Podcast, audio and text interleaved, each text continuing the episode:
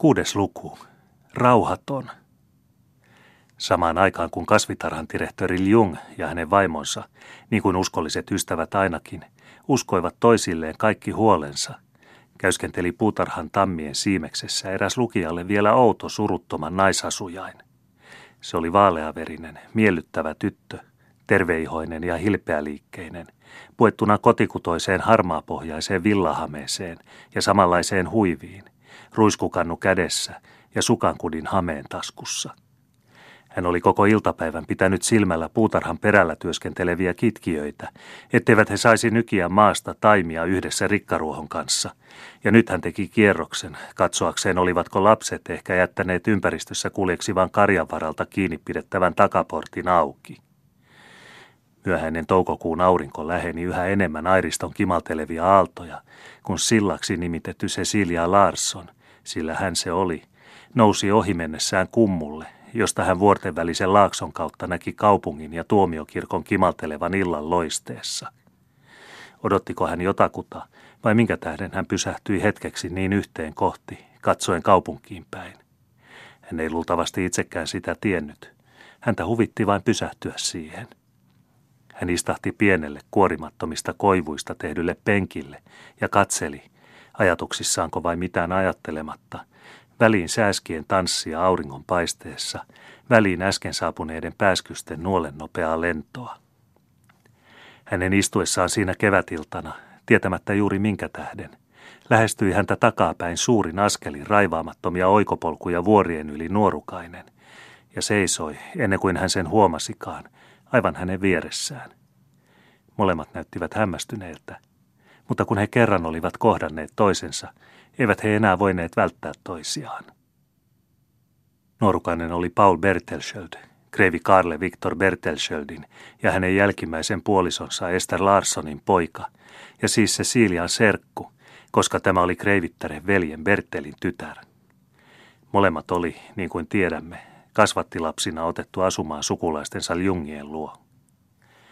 Paul oli vielä siinä samassa jotensakin villiytyneessä tilassa, missä näimme hänet tuon viisaan tohtorin laboratoriossa, eikä hän ollut ollenkaan sillä tuulella, että olisi halunnut tavata ketään. Hän seisahtui äkkiä ja kysyi, mitä hänen serkkunsa istui töllistelemässä. Sillä oli tottunut rajun nuorukaisen pikaisiin ja loukkaaviin mielenpurkauksiin, mutta tuollaisena hän ei koskaan ennen ollut häntä nähnyt. Hänen riutunut ulkomuotonsa ja leimuava katseensa peloittivat viatonta tyttöä. Säikähdyksissään hän ei saanut sanaakaan vastaukseksi. Istutko sinä täällä vakoillaksesi minua, jatkoi hän suuttuneena tytön vaitiolosta ja tarttui kovasti hänen käsivarteensa. Tyttö pilahti itkemään. Niin, itke nyt siinä, sanoi Paul ja työnsi hänet ylenkatseellisesti luotansa. En käsitä, miksi luonto on luonut noin kurjia olentoja – Onko elämä mielestäsi riepu, koska alinomaa huudot sitä kurilla kyynelilläsi? No niin, kenties olet oikeassa. Mutta minä en kärsi tuota ainaista ruikuttelemista. Mitä varten istut täällä? Ilman aikojani, vastasi Silla vapisten. Ilman aikojasi, se on sinun tapaistasi. Pitää tietää, mitä tekee ja minkä tähden on olemassa. Mutta semmoisia te olette kaikki, Matelevia muurahaisia olette, ja kumminkin voi ihminen ottaa tähdet alas taivaalta. Miksi katselet minua? Enkö ole sinusta tarpeeksi kaunis? Vai katseletko pölyistä takkiani? Kenties lasket, ovatko kaikki nappini tallella? Huolinko minä sinun napeistasi? Mene tiehesi, minulla on muutakin ajattelemista. Mutta mikä sinua vaivaa, Paul? Mitä pahaa olen sinulle tehnyt, kun puhut tuolla tavoin? Mikä minua vaivaa? Kaikki tai ei mikään. Minä en tahdo olla murhainen. Minä olen kyllästynyt Turkuun. Niin, tässä näemme sen edessämme niin kuin silakkavadin hernerokkalauta sen rinnalla. Se on jotakin tuo sinun mielestäsi. Vanha törkyinen hiirenpesä, jota kunnioitetaan linnan nimellä, ja koristeltu hautaholvi, jota ne sanovat tuomiokirkoksi. Toisessa kahlehditaan ihmisiä raudoilla, toisessa pappien opetuksilla – Kädet ja jalat, ajatukset ja omatunnot, kaikki he tahtovat sitoa. Tämä on liian kurjaa. Ken ei tahdo olla orja, hänen tulee olla tyranni. Täällä ei ole minua lukunottamatta ainoatakaan vapaata miestä koko Turussa. Ehkä on vielä eräs toinenkin, mutta sitä en vielä varmaan tiedä. Mitä sanot, jos minusta kerran tulee Turun piispa?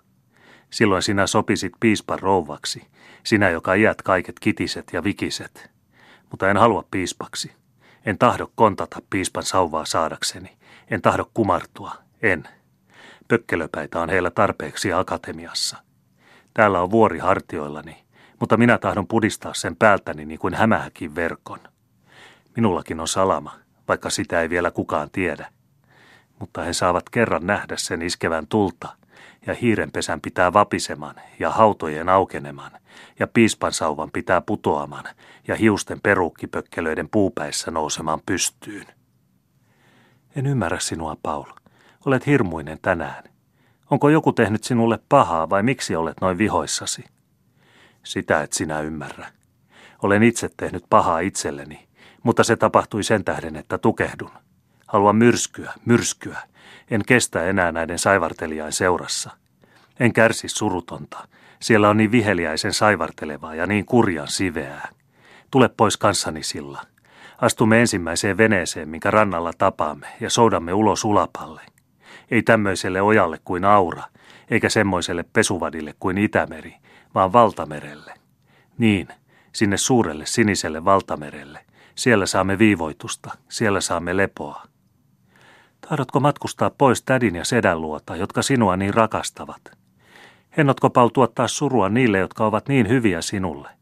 Onko sinulla sydäntä sellaiseen? Minulla ei ole sydäntä enkä tahdokkaan sydäntä itselleni. Välitänkö minä hyväilyistä?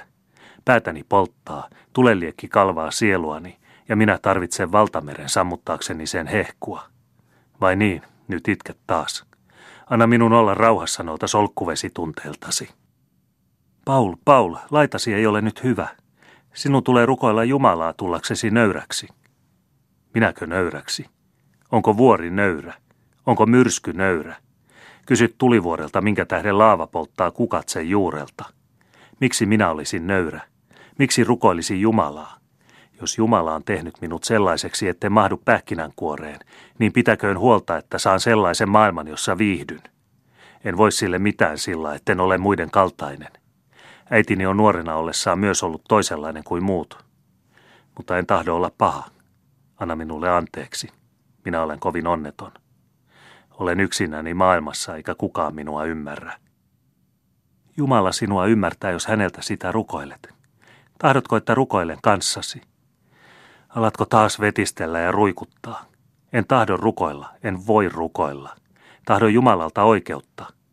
En minä ole luonut pyrstötähteä poikkeamaan ikuisesta kiertokulusta.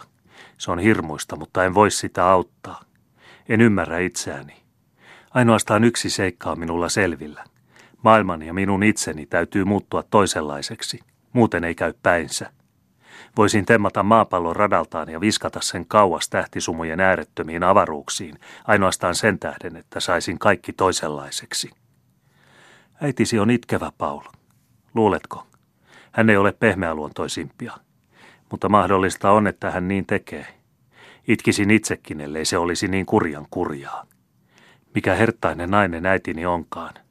Sillä sinun pitäisi nähdä hänet, ylevine otsineen ja loistavine tummine säteilevine silmineen.